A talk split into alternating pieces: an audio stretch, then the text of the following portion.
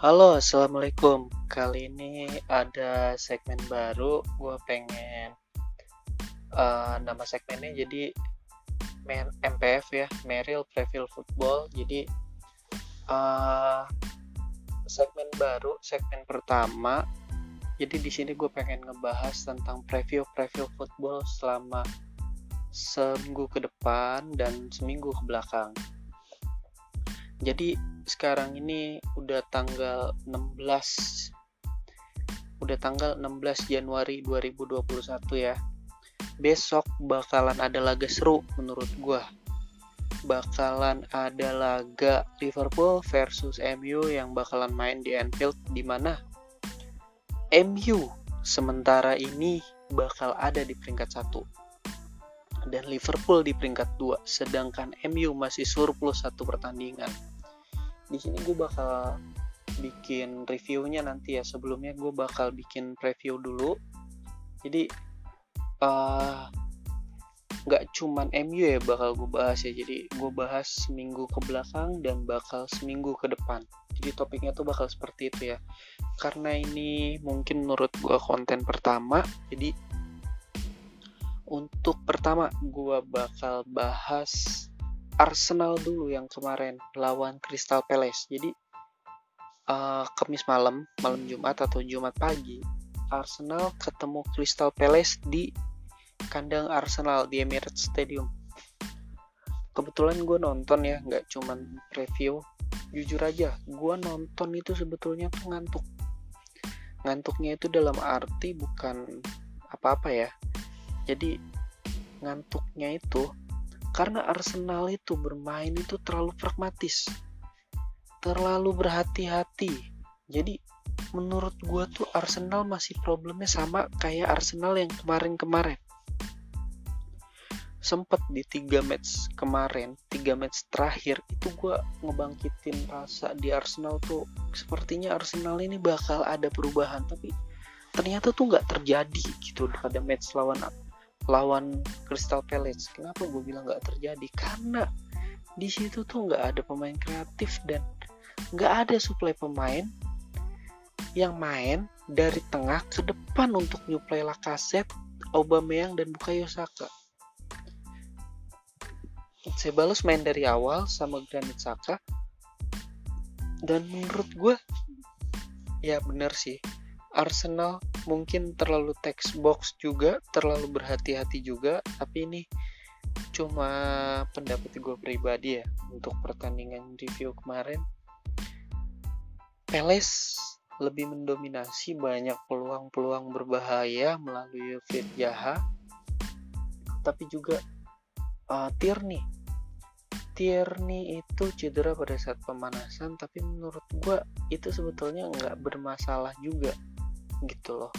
Karena digantiin sama Ed Ainsley Maitland Niles dah di sini gue lihat di belakangnya itu ada David Luiz dan Rob Holding.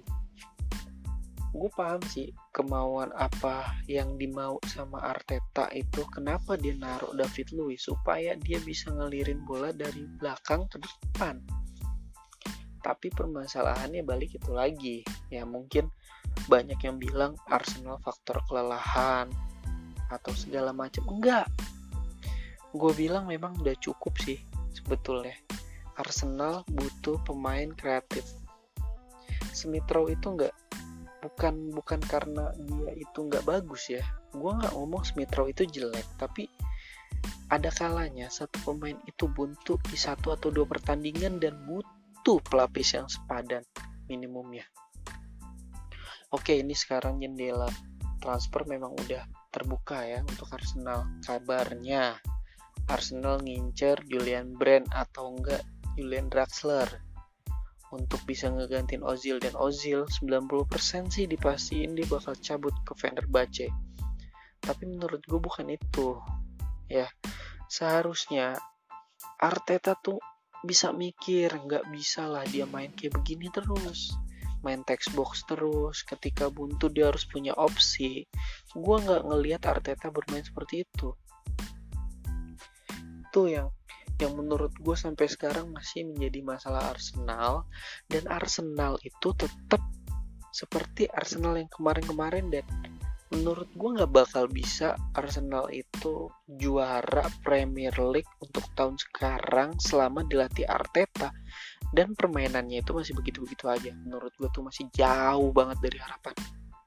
Tapi ini masih benda ini balik lagi ya. Ini masih pendapat pribadi gue bagi lo semua yang nggak suka tetap bisa ngomong kalau emang ini nggak suka gitu loh. Oke kita lanjut lagi ke Real Madrid. Karena menurut pertandingan Arsenal cukup membosankan lah. Ya nggak usah dibahas lama-lama juga gitu loh Enok cukup. Kalau menurut gue sih seperti itu. Nah Madrid. Madrid itu kemarin ya biarpun gue nggak nonton langsung tapi gue nggak gue ngeliat previewnya ya. Gue ngeliat reviewnya gue ngeliat cuplikannya. Menurut gue Madrid itu sangat amat sangat bergantung sama Benzema. Itu ya kita nggak bisa pungkirin lah kalau Benzema itu benar-benar jadi kayak kartu mati untuk Madrid saat ini. Sebenarnya Zidane punya pemain-pemain berkualitas banyak seperti Luka Jovic ya kan Marco Asensio tapi mungkin menurut gue masih belum bisa dimaksimalin untuk pada saat ini. Dia punya pemain pemecah kebuntuan menurut gue seperti Gareth Bale dipasang di Tottenham gitu. Karena menurut gue memang benar sih kata-kata coach Justin. Zidane itu terlalu old school. Gue setuju dalam hal itu gitu dan gue ngelihat memang Madrid untuk saat ini ketika Zidane menjuarai Liga Champions itu murni dari individu pemainnya memang sudah jago gitu. Tapi gue juga nggak ngelihat ketika Zidane melatih klub kecil dia bisa mengangkat klub itu atau minimum papan tengah lah. Gue nggak bisa ngelihat seperti itu gitu loh. Jadi ketika Madrid kesingkir ya gue nggak heran lah iya gue nggak heran gitu loh. Ya bener-bener gue nggak heran gitu loh. Jadi menurut mungkin mungkin juga menurut gua Jidan melepas Copa karena dia pengen fokus di fokus di liga mungkin bisa juga kan? Atau enggak Zidane mau fokus di champion bisa jadi itu oke selanjutnya ya uh, besok malam ini bakal ada laga seru antara Liverpool dan Man U Man United. Dan menurut gue uh, main di Anfield memang penuh dengan sejarah. Liverpool juga nggak bakal gampang juga buat dikalahin untuk di Anfield karena Anfield menurut gue tuh punya magis yang sangat besar. Jadi ya realistis sih menurut gue ya. Liverpool kalau menurut gue Liverpool 60 peluangnya ya Man United 40 bukan berarti Man U nggak bisa menang ya. Itu bukan berarti. Tapi menurut gue menurut gue sekarang ya gimana caranya Solskjaer barusan banget nih episode DPI gue ngelihat Bang Fuad tuh Bang Fuad itu ngomong ya ketika MU bisa mengalahkan tim-tim besar MU memakai formasi 3 back dan kita lihat aja besok. MU memakai 442 atau main di 343 atau di 352 tuh. Ya feeling gue feeling gue MU bakal bermain tertutup dan dia bakal naruh 3 back sejajar di depan kiper. Kalau menurut gue sih seperti itu. Gitu nah.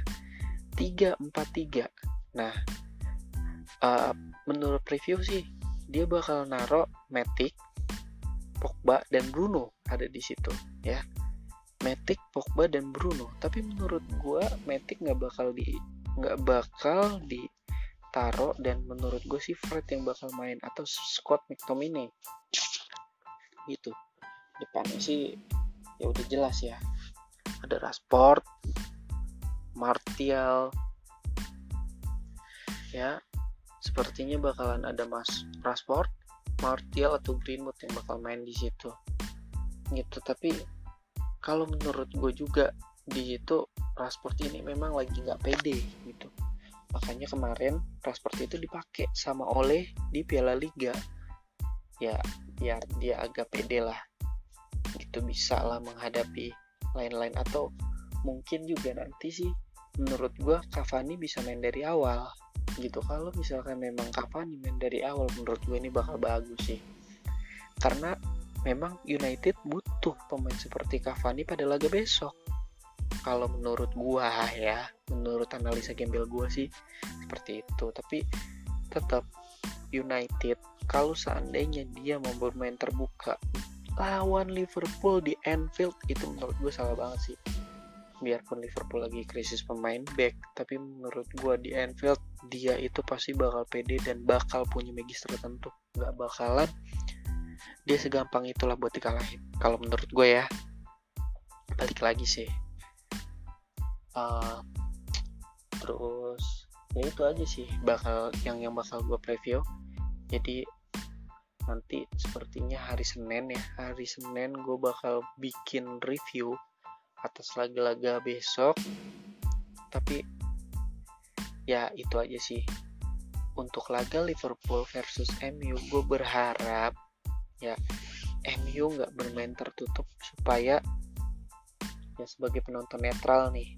Gue ini penonton netral ya antara laga Liverpool atau MU jadi gue nggak nggak memihak siapa pun. Kalau misalkan seandainya MU bermain tertutup menurut gue Liverpool agak sedikit kesusahannya tapi bukan berarti trio Firmansyah nggak nggak ada review. Oke terima kasih. Uh, mungkin begitu aja salam dari gua. Uh, mungkin gue bakalan lebih sering upload atau review-review selagi gue mood selagi gue pengen selagi gue harus gue bakal pasti bakal upload terus di Anchor ya. Uh, ya udah gitu aja. See you next time. Bye bye